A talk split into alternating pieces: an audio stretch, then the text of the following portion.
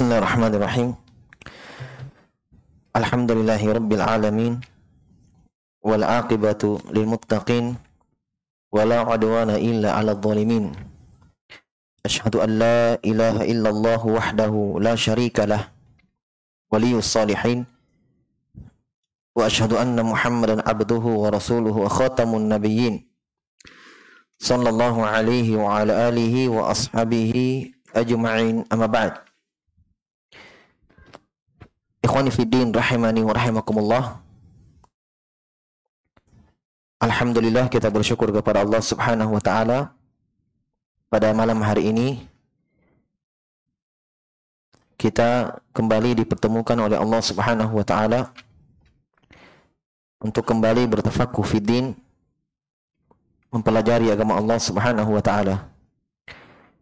Seperti biasanya di tempat kita ini kita mengkaji dan membahas satu kitab akidah yang ditulis oleh Al-Imam Ibn Qudamah rahimahullahu taala dalam Lum'atul I'tiqad Al-Hadi ila Sabilir Rasyad.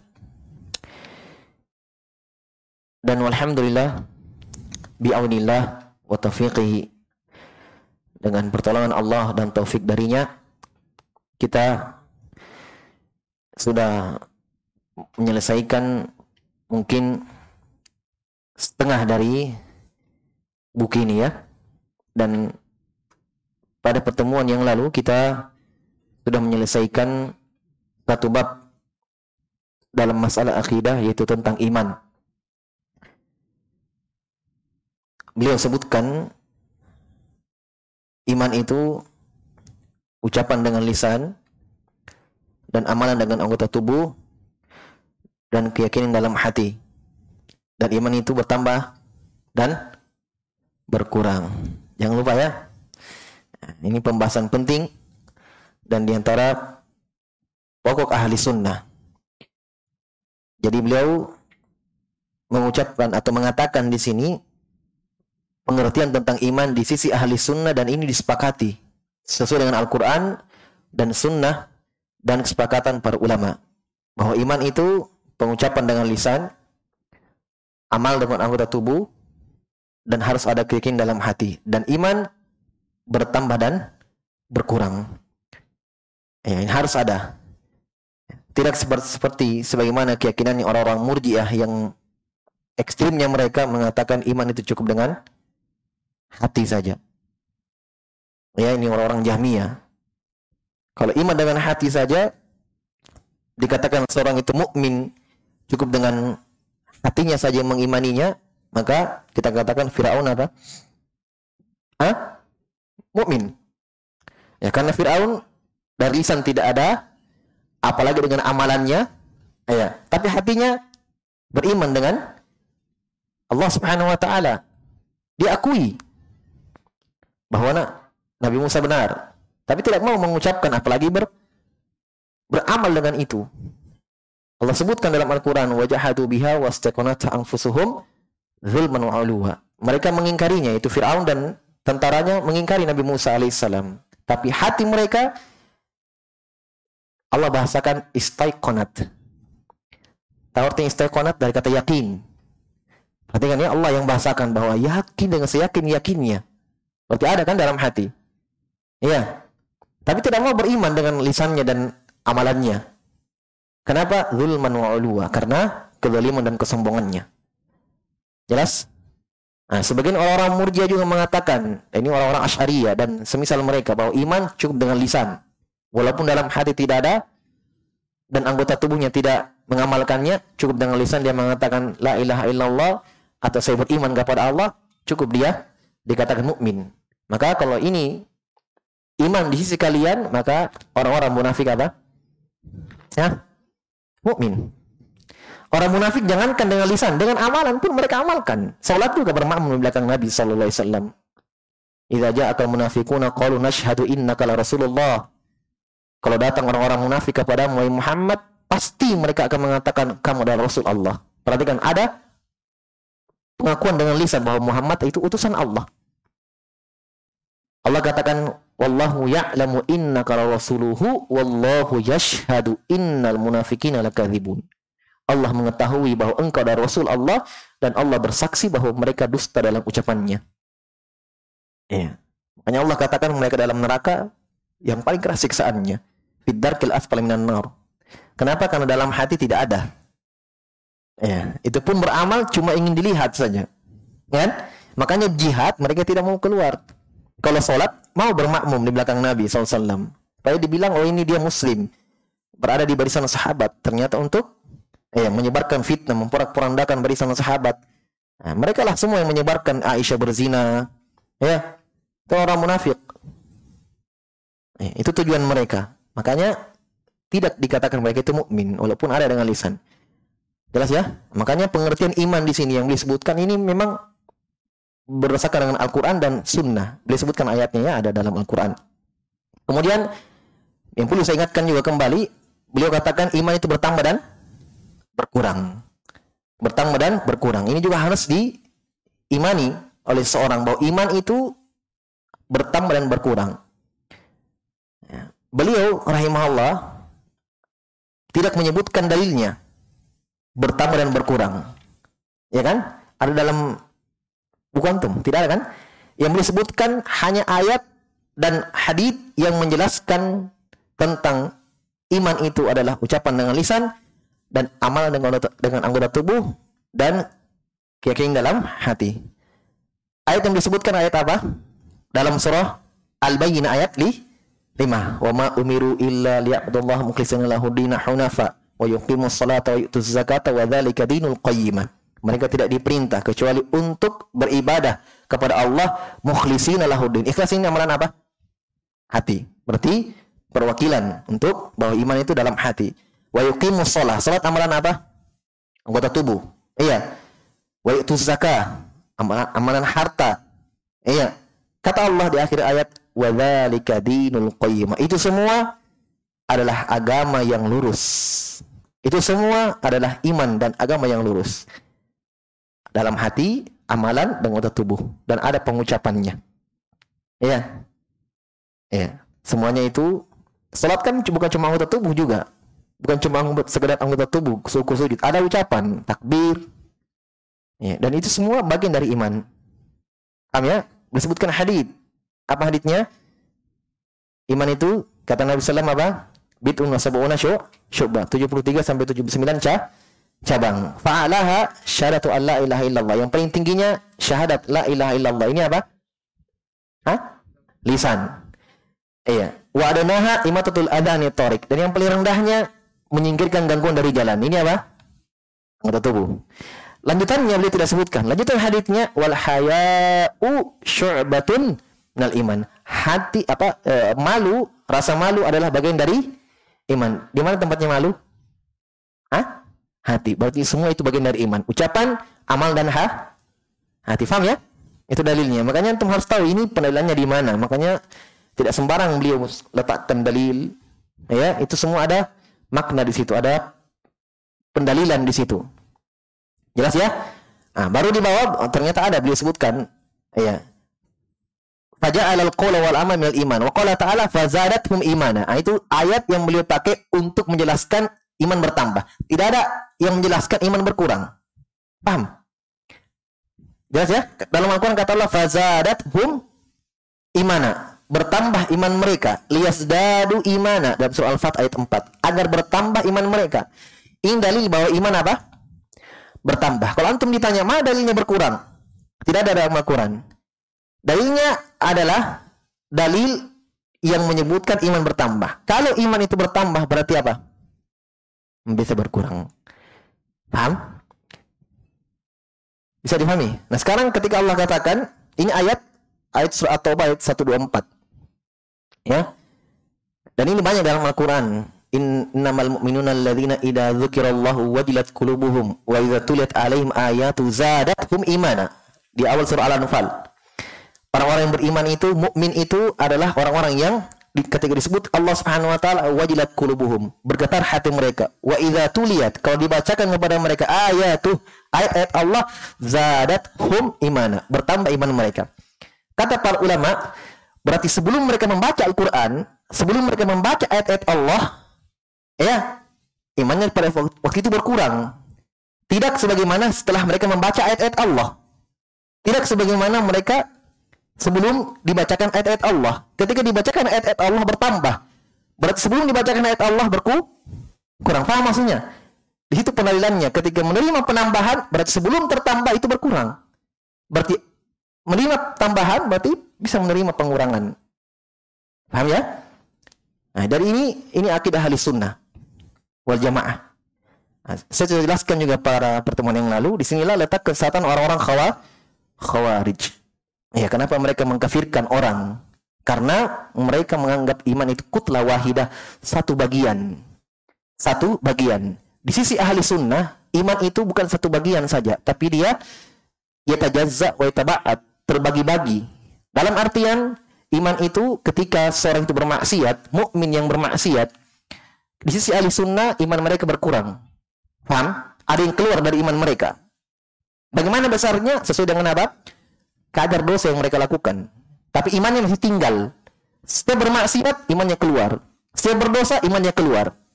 Tetap ada yang tinggal selama bukan kekufuran yang mereka lakukan. Faham? Jelas? Jadi di sisi ahli sunnah, iman itu terbagi-bagi. Berkurang, bertambah, berkurang, bertambah. Di sisi orang khawarij, iman itu kutla wahidah. Satu bagian, satu kesatuan. Ketika berkurang dengan maksiat, maka di sisi orang-orang khawarij harus keluar semua. Karena tidak bisa terpisah dengan sebagiannya. Keluar sebagian harus ikut semua. Harus keluar semuanya. Berarti keluar, keluar semua iman. Maksudnya apa? Apa artinya? Kalau iman habis, keluar semua. Kafir. Makanya jangan heran kenapa mereka membunuh orang-orang yang bermaksiat. Nah, ini akarnya sebenarnya di sini. Makanya kalau kita membaca orang-orang khawarij itu banyak sisi, puluhan sisi. Belum dari sisi ya pemaknaan jihad di sisi mereka salah. Ya, tetap ini akarnya di sini. Kenapa mereka mengkafirkan Iya. Dari di luar kelompok mereka mudah mengkafirkan orang yang bermaksiat. Ketika ditanya, yang kalian bunuh itu orang muslim. Tidak, mereka bermaksiat keluar dari Islam. Iya. Tapi di situ ada satpamnya yang tidak ikut apa-apa tidak bermaksiat sama kafir juga. Kenapa? Tidak mengingkari kemungkaran. Iya. Habis semua. Ini akarnya karena mereka menganggap iman itu satu bagian. Makanya ahlu sunnah menetapkan sebagaimana dalam Al-Quran iman itu bertambah dan berkurang. Nah sama orang murjiyah, lawannya orang-orang khawarij yang tadi mengatakan iman cukup dalam hati, sebagian mereka iman mengatakan iman cukup dengan lisan. Mereka juga menganggap iman apa? Satu kesatuan.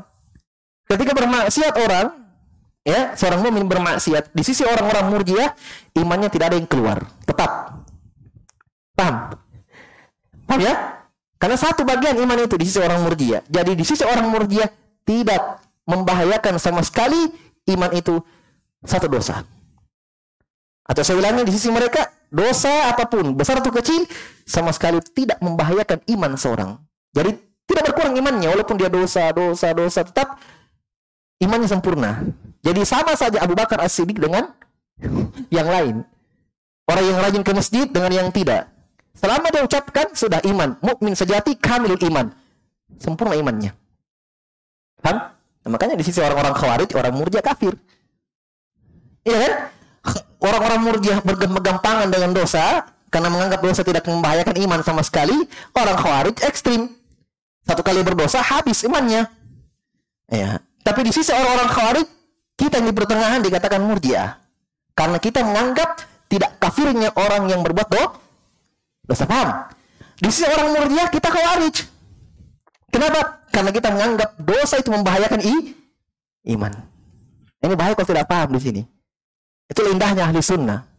Dan ini saya sudah jelaskan juga bahwa Ibnu Qayyim mengatakan tidaklah syaitan itu ketiga ya menyesatkan manusia kecuali memiliki dua senjata. Yang pertama, imma di dalam uh, penyesatan ek ekstrim gulu dalam sesuatu atau kurang dalam melakukan sesuatu. Ini senjata syaitan. Kalau bukan ekstrim, menyepelekan. Makanya coba, coba antum lihat seluruh ibadah, ambil zikir misalnya. Ya kan? Zikir, ibadah. Syaitan ada senjata dua di situ. Ada orang berzikir, oh ekstrim dalam berzikir, sampai gila. Ya kan? Sampai nggak terbanting-banting atau apa. Dia apa dirinya zikir. Ya, itu ekstrim. Ada juga orang yang memang tidak mau berzikir. Ya, ada orang yang ekstrim, ada juga menyepelekan zikir. Tapi Islam di pertengahan. Wakadzalika ja'alnakum ummatan wasato. Demikianlah kata Allah kami menjadikan Kalian Islam umat yang di pertengahan. Oleh karena itu ahli sunnah tidak menggambarkan kecuali Islam yang sebenarnya. Ahli sunnah di pertengahan sebagaimana Islam di pertengahan. Paham? Ya. Jadi mereka bukan hal yang baru datang. Ya. Terus dengarkan ocehan orang yang mengatakan salafi wahabi apa itu baru. Kita juga tidak tersinggung dengan itu. Ya. Kalian katakan wahabi itu siapa kalian sebut wahabi? Kalau kalian katakan Wahabi itu yang mengkafirkan orang, membom sana sini, kami perangi mereka, kami iya. Berpasti dari itu. Iya. Ya, tapi yang memerangi orang-orang Khawarij itu pemerintah ya. Pemerintah. Makanya Ali bin Abi Thalib memerangi Khawarij yang memberontak mengkafirkan Ali bin Abi Thalib. Diperangi oleh pemerintah. Pada waktu itu Ali, Ali bin Abi Thalib sebagai pimpinan negara, bukan kita. Itu tugas pemerintah. Paham ya? Ya, tapi kalau kalian mengatakan oh ini ya gelar-gelar yang disematkan kepada ahli sunnah ya yang kalian inginkan adalah orang yang berpegang teguh dengan jalannya Nabi SAW dan para sahabat ya tidak tidak mengapa. Kami bagian dari itu. Ya karena yang disebutkan itu nama ingatin kaidah ya nama tidak akan pernah merubah hakikat. Itu nama tidak pernah akan berubah hakikat. Mau kalian katakan ri mau kalian katakan bunga mau kalian katakan bagi untung mau kalian katakan eh, apa lagi profit atau apa, nah, selama itu riba, riba. Tidak merubah namanya, hakikatnya tidak berubah, nama tidak berubah hakikatnya. Kalau mau namakan apa pun dia, kalau mau namakan ya dengan tuduhan-tuduhan yang jelek, selama itu kebenaran, maka tidak merubah hakikatnya itu tetap kebenaran. Baik, maka ini ini imannya. Dan ini sekali lagi disepakati oleh hadis sunnah wal jamaah. Baik. Kemudian beliau lanjut, beliau berkata, Ibnu Qudamah rahimahullah taala mengatakan wa yajibul imanu bi kulli ma akhbara bihi Nabi sallallahu alaihi wa alihi wasallam wa sahha bihi naqlu anhu fi ma syahadnahu aw ghaba anna na'lamu annahu haqqun wa sidqun wa sawa'un fi dhalika ma aqalnahu wa jahilnahu wa lam nattali' ala haqiqati ma'nahu mithla hadithil Isra'i wal Mi'raj wa kana yaqadatan la manaman fa inna Quraisyan angkarathu wa akbarathu wa lam tunkirul manamat. Masya. Setelah beliau menjelaskan tentang iman, apa itu iman, pengertiannya, ya, walaupun dia tidak singgung ya, orang-orang yang beliau tidak sebutkan kelompok-kelompok yang tersesat dalam masalah iman, tapi ini sudah cukup isyarat ya. Sudah cukup menjadi isyarat bahwa beliau mengisyaratkan bantahan kepada orang yang menyelisihi ini. Ya, Ya, jadi beliau sebutkan tentang iman.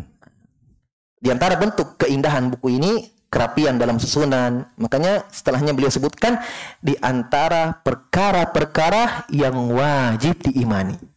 Apa saja? Iya. Jelas ya? Apakah seorang itu hanya cukup mengatakan saya beriman kepada Allah, saya beriman kepada takdir, saya beriman kepada Rasul? Ya. Bukan itu saja, banyak hal-hal yang harus diimani. Ya. Jadi beliau sebutkan contohnya. Ya, dan ini di antara bentuk konsekuensi dari syahadat wa anna Muhammad Rasulullah. Jelas ya? Kata beliau, wa dan wajib mengimani semua apa-apa yang Nabi khabarkan. Kalau Al-Quran jelaskan, ya Al-Quran jelas. Ya mengingkar satu huruf dalam Al-Quran, jangan satu surah. Ya. Satu huruf dalam Al-Quran, sepakat. Sebagaimana disebutkan oleh sebagian sahabat. Ada dari Ali bin Abi Thalib, ada dari Abdullah bin Mas'ud. Sepakat seluruhnya keluar dari Islam. Mengingkari satu huruf dalam Al-Quran. Apalagi kalau mengingkari satu ayat. Apalagi satu surah. Ya, sebagaimana orang-orang Syiah Rafidah. Mereka punya musab sendiri. Surah At-Taubah tidak ada. Pernah Surat Taubah tidak ada. Kenapa? Karena di dalam ada penyebutan Abu Bakar As-Siddiq. Di mana penyebutan Abu Bakar As-Siddiq di dalam? Mana namanya? Tidak ya? Yaitu ketika disebutkan dalam kisah uh, ketika beliau dikejar oleh orang-orang Quraisy, ya. Beliau dan Abu Bakar As-Siddiq masuk di dalam goa, ya. Kemudian kata Allah di situ, "Idqala li sahibihi la tahzan innallaha ma'ana." Ketika seorang nabi itu mengatakan kepada temannya, "Jangan engkau bersedih, Allah bersama kami. Itu Abu Bakar Siddiq. Ya, itu ketika dikejar masuk di dalam gua beliau ya sembunyi di dalam, kemudian di atas gua itu orang-orang Quraisy.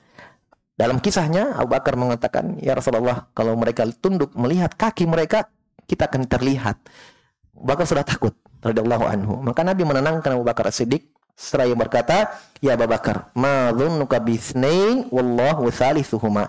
Bagaimana perasaanmu tentang dua orang Allah yang ketiga? Baru beliau tenang. Nah, itu ayat dalam Al-Qur'an menyebutkan Ibqal li sahibihi la tahzan innallaha ma'ana. Itu Bakar Siddiq ya walaupun tidak disebut namanya tapi jelas. Baik, jadi mereka sebagiannya uh, menghapus itu, tidak ada surat taubah. Baik. Kemudian kata beliau rahimahullah taala wajib mengimani semua apa yang Nabi khabarkan. Ya, sekarang beliau bahas khabar tentang Nabi.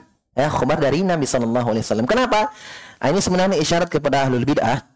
Walaupun tidak beliau tidak sebutkan tapi sudah isyaratkan di situ bahwa kita harus tahu ya pokok atau usul akidah alul bid'ah itu satu dan sama saja sebenarnya mereka yaitu apa di antara landasan mereka mendahulukan akal daripada nakal nakal itu Al-Quran dan Sunnah paham Ya, makanya kita tidak heran kenapa mereka terjatuh dalam asma sifat, dalam takdir, dalam ini, dalam itu. Kenapa? Karena memang prinsip mereka, asal mereka landasannya apa? Mendahulukan akal. Dan ini yang terwaris sampai sekarang. Coba untuk melihat yang ya, tapi saya, saya tidak sarankan untuk rajin-rajin lihat. Bahaya nanti melengket jadi syubhat. Ya, mereka ceramah sana sini mengatakan mereka sebutkan hadis tentang Nabi menyebutkan yanzil rabbuna tabaraka ta'ala ila sama'i dunia Allah turun di langit dunia seperti malam terakhir. Kata mereka, tidak mungkin ini. Iya, Nabi mengatakan Allah turun seperti malam terakhir setiap malam. Tidak mungkin karena ada yang masih siang. Iya, antum bingung kan juga? Nah, coba perhatikan, dia pakai akalnya.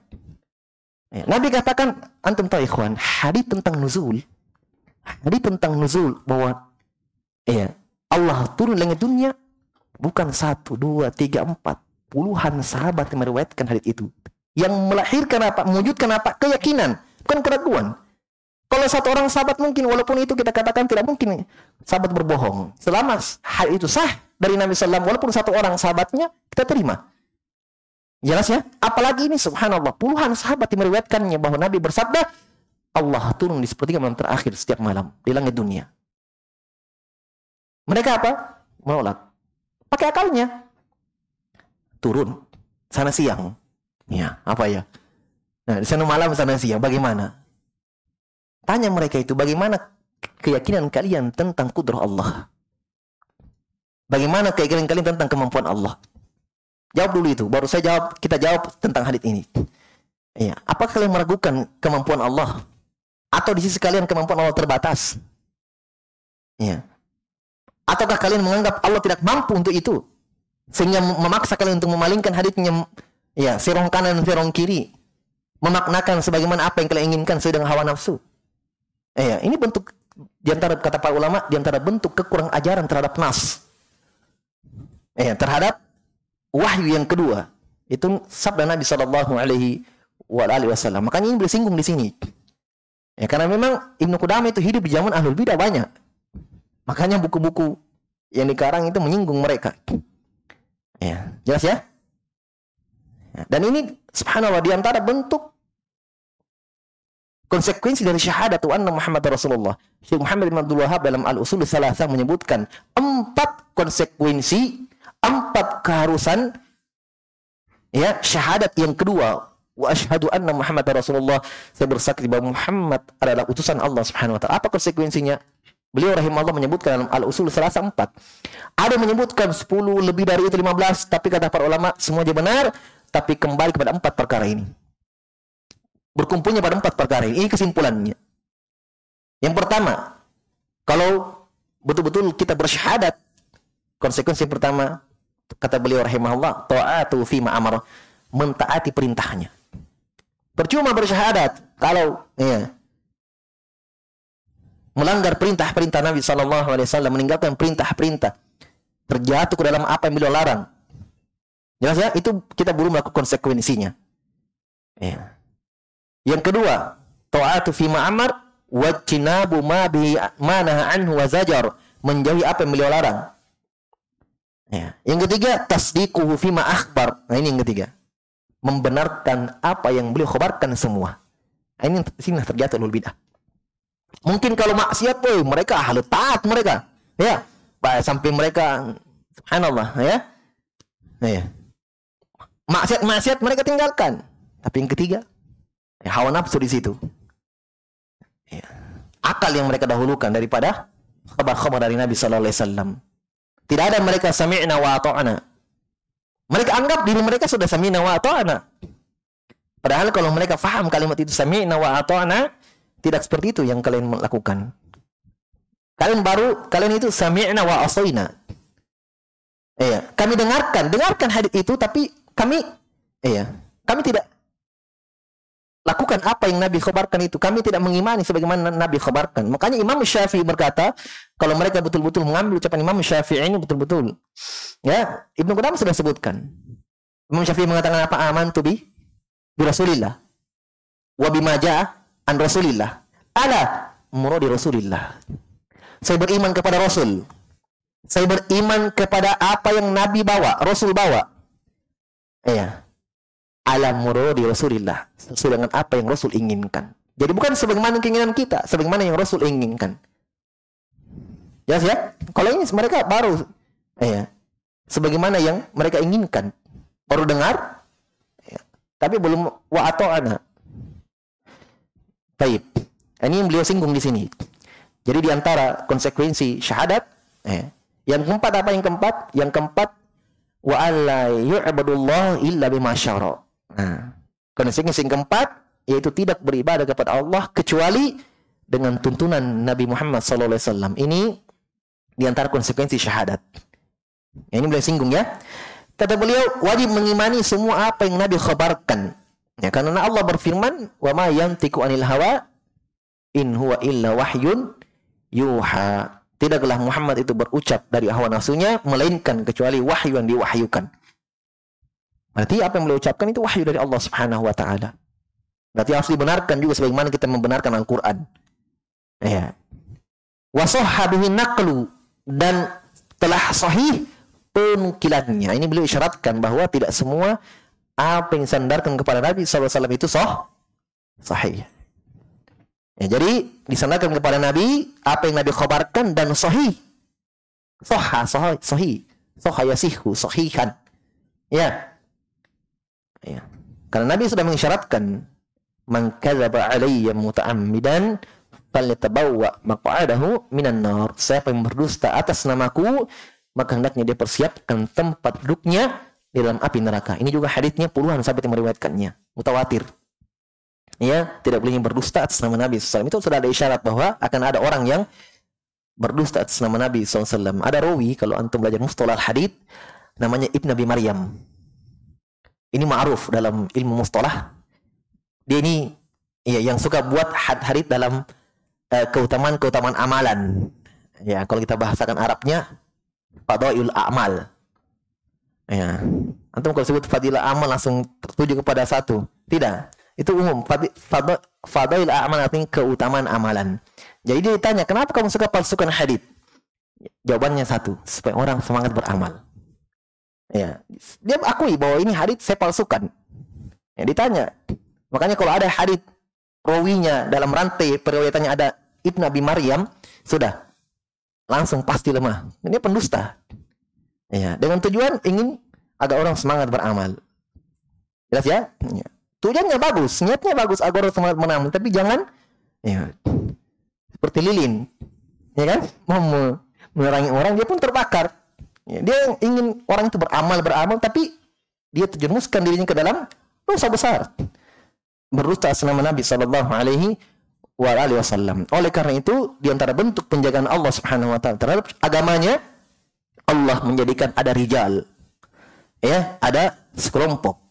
Ada ya sebagian kaum yang Allah pilih yang memeriksa hadis-hadis itu dan menyampaikannya kepada umat. Itulah mereka ya, Imam Bukhari, Imam Nasai, Imam Abu Dawud, Imam Tirmidzi, Imam Darqutni. Ya, ini orang-orang ahlul ilal namanya. Ahli-ahli cacat hadis. Eh, jelas ya. Sampai Imam Muslim mengatakan Imam Bukhari engkau ya, ya dokternya hadith. Jelaskan kepada kami cacat-cacat hadith engkau adalah dokternya hadith. Eh, ya, ustadzul ustadzin, gurunya para guru hadith.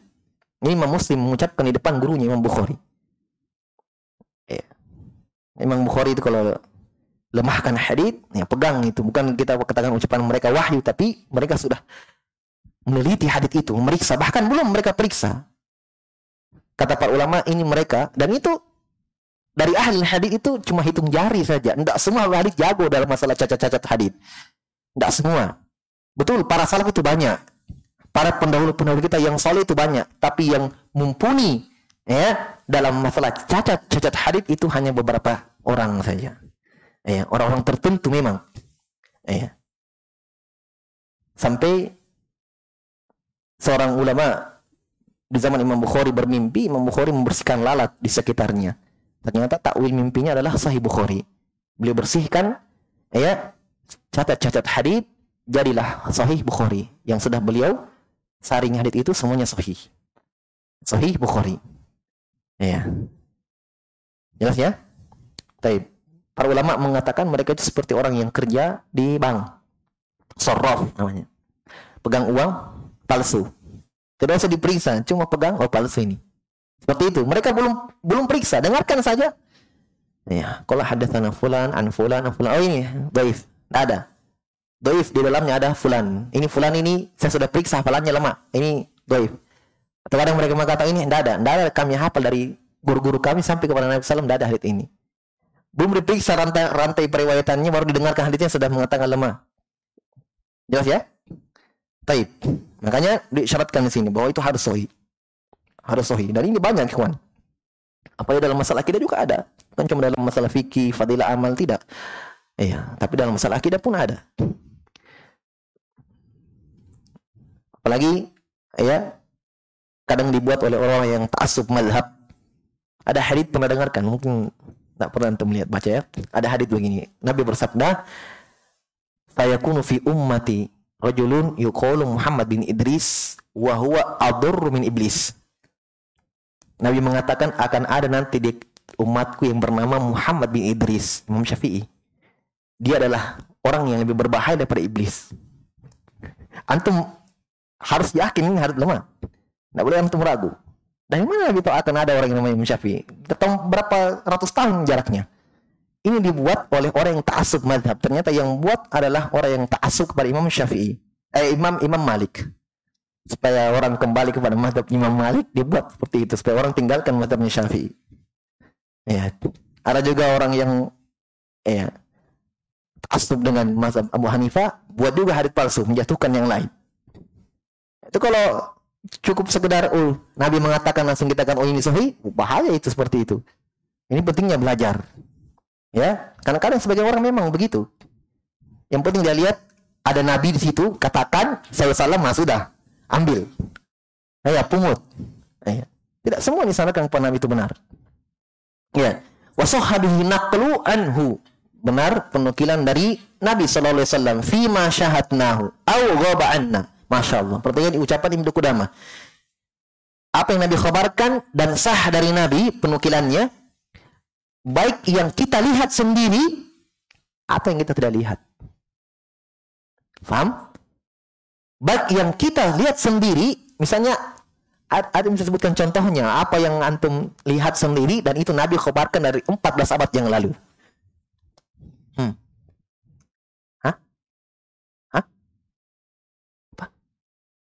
Maulid? Nabi bisa maulid? Hah?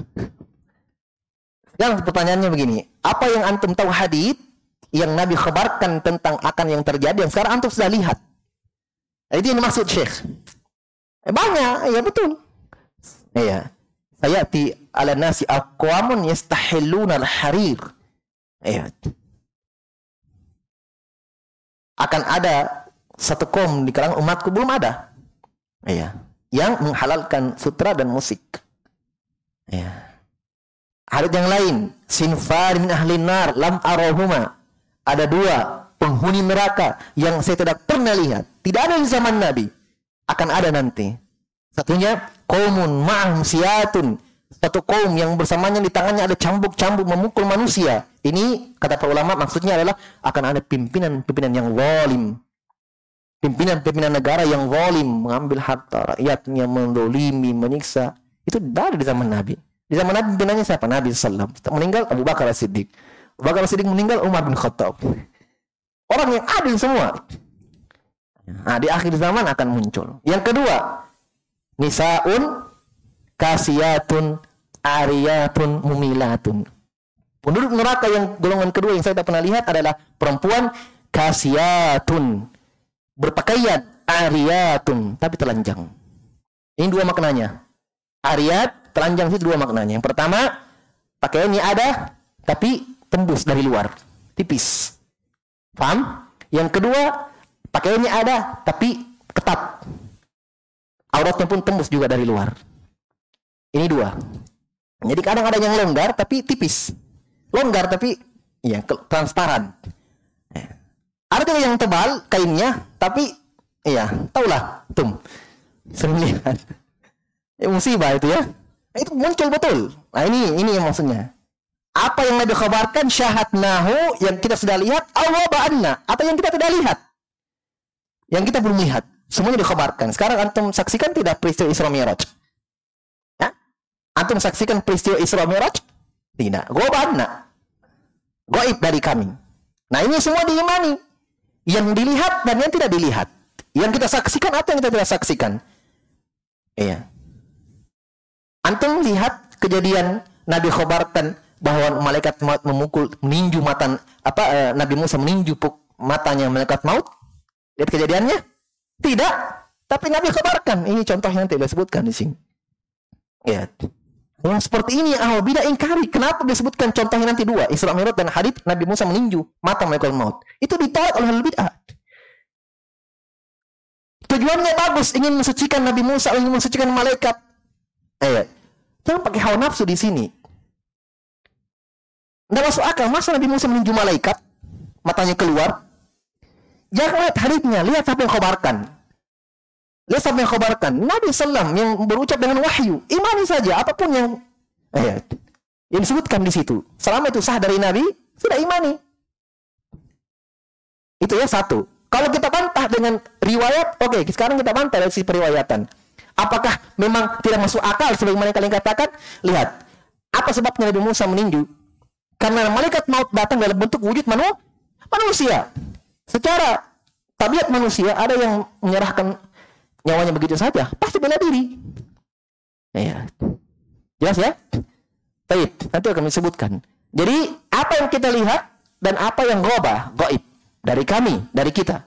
Na'lamu annahu haqqun wa sidqun. Kita yakin bahwa itu benar dan jujur. Subhanallah. Ini yang sulit di sini. Ibnu Mas'ud radhiyallahu anhu ketika menyampaikan hadis yang beliau dengarkan dari Nabi, beliau katakan, "Qala haddatsani Rasulullah sallallahu alaihi wasallam wa huwa sadiqul masduq."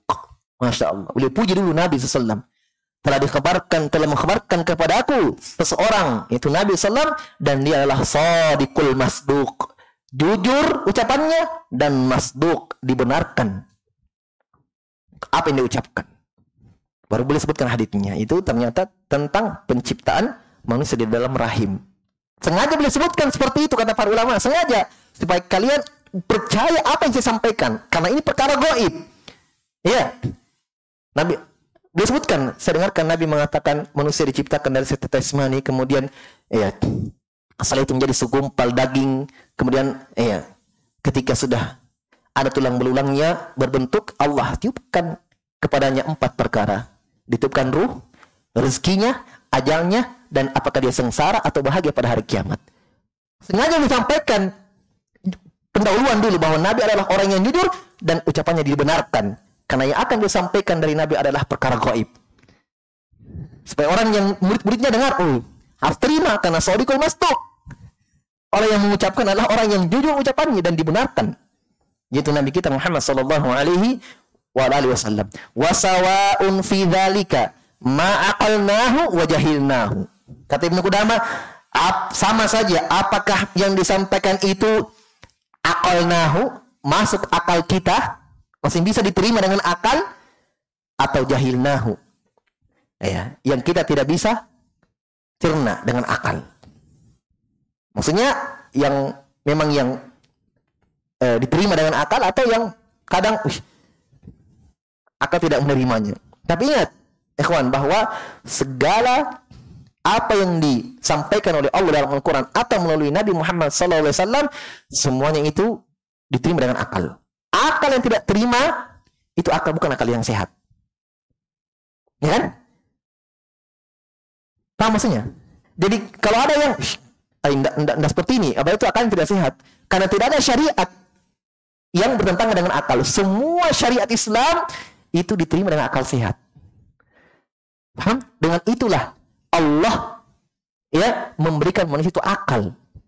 Jadi diberikan akal yang tidak pernah bertentangan dengan apa yang Allah turunkan. Ingat Allah mengetahui segala awakibul umur. Hasil dari perkara-perkara. Allah tahu. Ya. Jadi diberikan akal yang normal, yang bagus untuk memahami apa yang disampaikan oleh Allah Subhanahu wa taala. Jadi tidak pernah bertentangan. Ibnu Taimiyah rahimahullah menulis kitab di zamannya untuk membantah filsafat alul kalam orang-orang yang selalu pakai akal pakai akal yang selalu pertentangkan syariat dengan akal dibantah Ibnu Taimiyah rahimahullah dalam kitab yang berjilid-jilid dar uta'arud bainal aqli wan naql menolak pertentangan antara akal dan Al-Qur'an dan hadis. Kau itu alul kalam filsafat di zamannya. Sampai disebutkan dalam buku bahwa filsafat itu selama muncul di muka bumi tidak pernah mengalami kekalahan seperti di zaman Ibnu Taimiyah masih hidup. Ya, mereka pakai akal, Ibnu Taimiyah pakai akal juga. Ya, dibantah oleh Ibnu Taimiyah rahimahullahu taala. Jelas ya? Walam nattali' ala haqiqati ma'nahu. Dan sama saja apakah yang kita ya mampu memahaminya atau tidak dan kita tidak bisa melihat akan hakikat maknanya, maksudnya akan hakikat kejadiannya. Beliau contohkan mislah hadis Isra'i wal Mi'raj seperti contoh hadis Isra dan Mi'raj. Isra dan Mi'raj. Isra itu apa? Hmm? Isra itu dari kata Asra eh Yusri Isra berjalan di malam hari. Ya, Itu Isra. Mi'raj dari kata aroja naik. Mi'raj alat untuk naik. Nah, jadi Isra Mi'raj itu dua kejadian dan semua terjadi dalam satu malam. Ya Isra itu diperjalankan beliau sallallahu alaihi wasallam dari Masjidil Haram ke Masjidil Aqsa sekarang Palestina satu malam dengan kendaraan yang bernama buruk. Buruk itu perkawinan antara keledai dan bigol. Keledai dan bigol Bigol itu perkawinan antara keledai dan kuda. Jadilah bigol. Dalam Al-Quran ada. Wal hamir wal bigola. Nah, itu bigol. Anda pernah lihat ya? Sama, saya juga anda pernah lihat. Kalau keledai banyak di Yaman. Nih, bahkan saya pernah naik juga. Kalau keledai. Mirip, kalau keledai mirip kuda. Iya. Hanya kalau keledai tidak bisa dimakan. Kalau kuda dimakan. Ya, sampai dicoto ya, coto kuda. Kalau keledai tidak. Keledai agak kecil sedikit. Di Yaman banyak. Keledai itu dipakai untuk angkat air, ya, dan dia tahu jalan pulang. Dilepas saja tahu pulang sendiri. Ya, jelas ya. Nah, buruk kendaraan Nabi yang dipakaikan kepada beliau Isra itu keledai dan buruk. Nah, hasilnya keledai dan bigol. Nabi sebutkan dalam hadis satu eh, langkah buruk ini sejauh mata memandang. Jadi wajar ke satu malam saja. Satu langkah cuma. Ya, sampai di mana mata kita memandang? Coba untuk melihat laut. Uh, sampai di mana itu ujungnya? Ya. Di mata di apa saja mata memandang itu satu langkah. Ya, jadi wajar kan satu malam. Ya. Kemudian di Masjid Aqsa beliau sholat mengimami seluruh nabi dan rasul. Naiklah setelah itu ke atas langit. Itulah Mi'raj. Itulah Mi'raj. Baik. Nah, ini kejadian di dalam hadis uh, yang Nabi sebutkan. Nah, kata Ibnu Qudamah rahimahullah, fa inna fa inna Quraisyan fa inna Quraisyan angkarathu. Orang-orang Quraisy angkarathu mengingkari Isra Mi'raj. Mengingkarinya. Wa akbarathu, sombong dengan hadits itu. Tolak. Walam tungkirul manamat dan orang-orang Quraisy tidak pernah mengingkari hal-hal yang berbau mimpi. Apa maksudnya? Ada yang paham? Hah? Saya kasih hadiah. Hadiahnya minta sama pengurusnya musola. Saya ulangi, saya ulangi ya. Ada makna di situ. Kalau bagi yang paham, telah baik-baik. Contoh yang harus diimani adalah hadis Isra Mi'raj. Wa kana. Isra Mi'raj ini adalah kejadian yang Nabi lakukan dengan dalam keadaan sadar, lama-naman, bukan dalam keadaan tidur atau mimpi, bukan. Fa inna Quraisyan angkarathu. Karena orang-orang Quraisy mengingkari Isra Mi'raj dan mereka tidak pernah mengingkari hal-hal yang berbau mimpi. Maksudnya apa? Hah? Hah?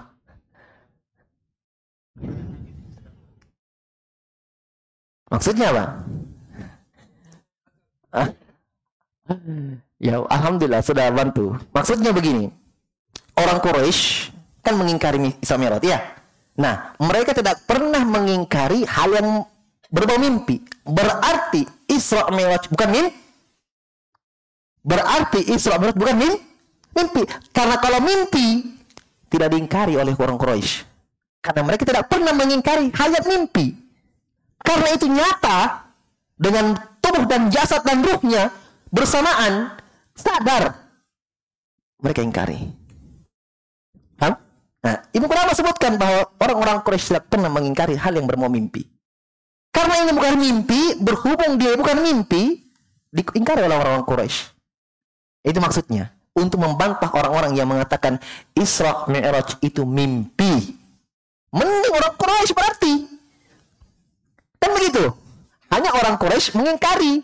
Itu salahnya dia. Ya. Tapi di sisi mimpi atau tidaknya masih kalah dengan orang Quraisy. Orang Quraisy mengakui bahwa itu nyata. Jasad dan ruhnya bersamaan. Bukan ruh saja, bukan jasad saja, bersamaan. Sebagaimana kita sekarang ini, ya Allah, tidak tidur. Ada yang tidur? Bangun. Tidak tidur, bukan mimpi. Ya. Hanya salahnya orang Quraisy, dia ingkari. Ya, itu salahnya di situ. Paham ya? Ya antum jangan meng, eh, jangan mengatakan ini tidak ada yang ada yang mengatakan itu mimpi.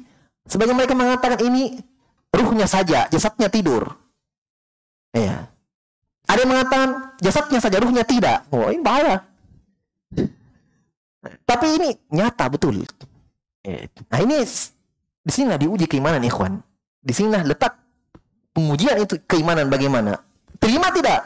Makanya Syekh Ibnu Qudamah sudah sebutkan, eh ama akal nahu jahil nahu. Apa yang akal itu sampai atau tidak bisa dijangkau dengan akal. Mungkin kalau akal kita, wih, ada orang yang naik sampai di langit ketujuh.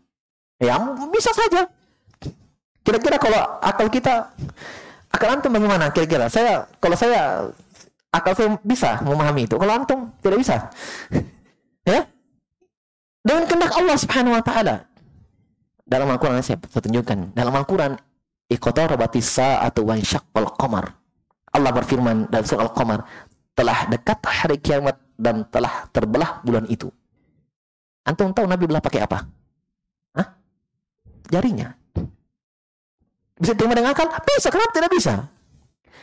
Yang jelas semua itu dari kehendak Allah. Sekarang kehendak Allah Subhanahu wa taala apa yang Allah tidak mampu? Tidak ada. Dengan izin Allah Subhanahu wa taala. Terubah dengan jarinya. Ya, baru orang-orang kafir sekarang menemukan mereka teliti sampai di bulan dan mengatakan bulan ternyata pernah terbelah. Sementara umat Islam sudah yakin dari malu sahabat yang lalu. Baru mereka yakin. Itu pun keyakinan mereka apa yang mereka dapatkan tidak membuat mereka beriman juga. Mungkin ada satu dua yang beriman, ya. Ada yang pergi ke tanya ke atas dia dekati bintang ternyata bunyi bunyi bintang itu mengetuk ya dalam apa was sama wa tarik tarik tarik Hah? bintang yang mengetuk Antum tahu artinya? Antum sudah hafal tidak tahu artinya. Nah, mereka sampai ke tanya ke sana, dia dekati bintang itu ternyata bunyi. Ada bunyi. Iya. Dalam Al-Quran sudah jelaskan. Eh, itu semua sudah ada. Laut juga mereka teliti, ternyata laut pernah terbelah. Ya. Baru tahu, umat Islam sudah yakin Nabi Musa belah dengan tongkatnya. Terbelah semuanya. Kata, kata Allah fakana qataudil adin. Sampai-sampai laut itu seperti menjadi dua gunung. Dalam Al-Quran.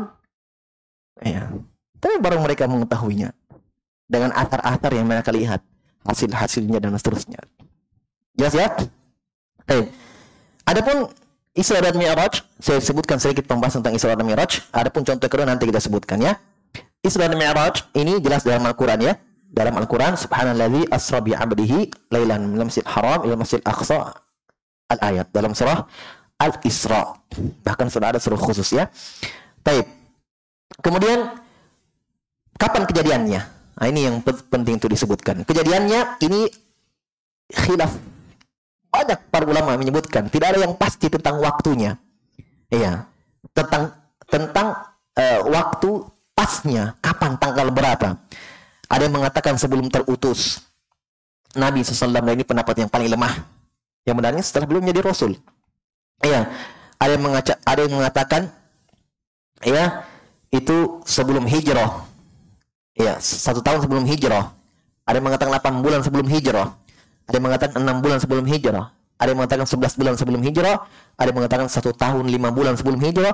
Dan semuanya tidak dalilnya. Ini khilaf yang ya, tidak ada bisa tidak ada yang bisa menentukannya. Yang jelas yang disepakati ya pertama bahwa kejadian itu setelah terutusnya beliau menjadi rasul. Ini yang pertama. Iya. Yang kedua yang disepakati adalah kejadian itu setelah meninggalnya Khadijah. Paham? Setelah meninggalnya Khadijah. Kenapa dipastikan? Iya, karena peristiwa Isra dan Mi'raj ini menerima perintah apa? Hah? Salat dan diwajibkannya salat itu setelah meninggalnya Khadijah radhiyallahu taala anha. Ini yang dipastikan. Paham maksudnya? Pendapat yang mengatakan sebelum terutus ini paling lemahnya. Ya. Nah, yang mengatakan itu terjadi setelah terutusnya beliau menjadi seorang rasul, nah ini mereka berselisih tentang waktu tepatnya kapan. Itu juga mereka tidak bisa menentukan, tidak ada dalil. Tapi yang dipastikan setelah meninggalnya istri beliau yang pertama Khadijah radhiyallahu taala anha. Ya. Sebagaimana dalam hadits Aisyah radhiyallahu taala anha bahwa salat itu ditetapkan pengajibannya setelah meninggalnya Khadijah radhiyallahu taala anha. Jelas ya? Baik.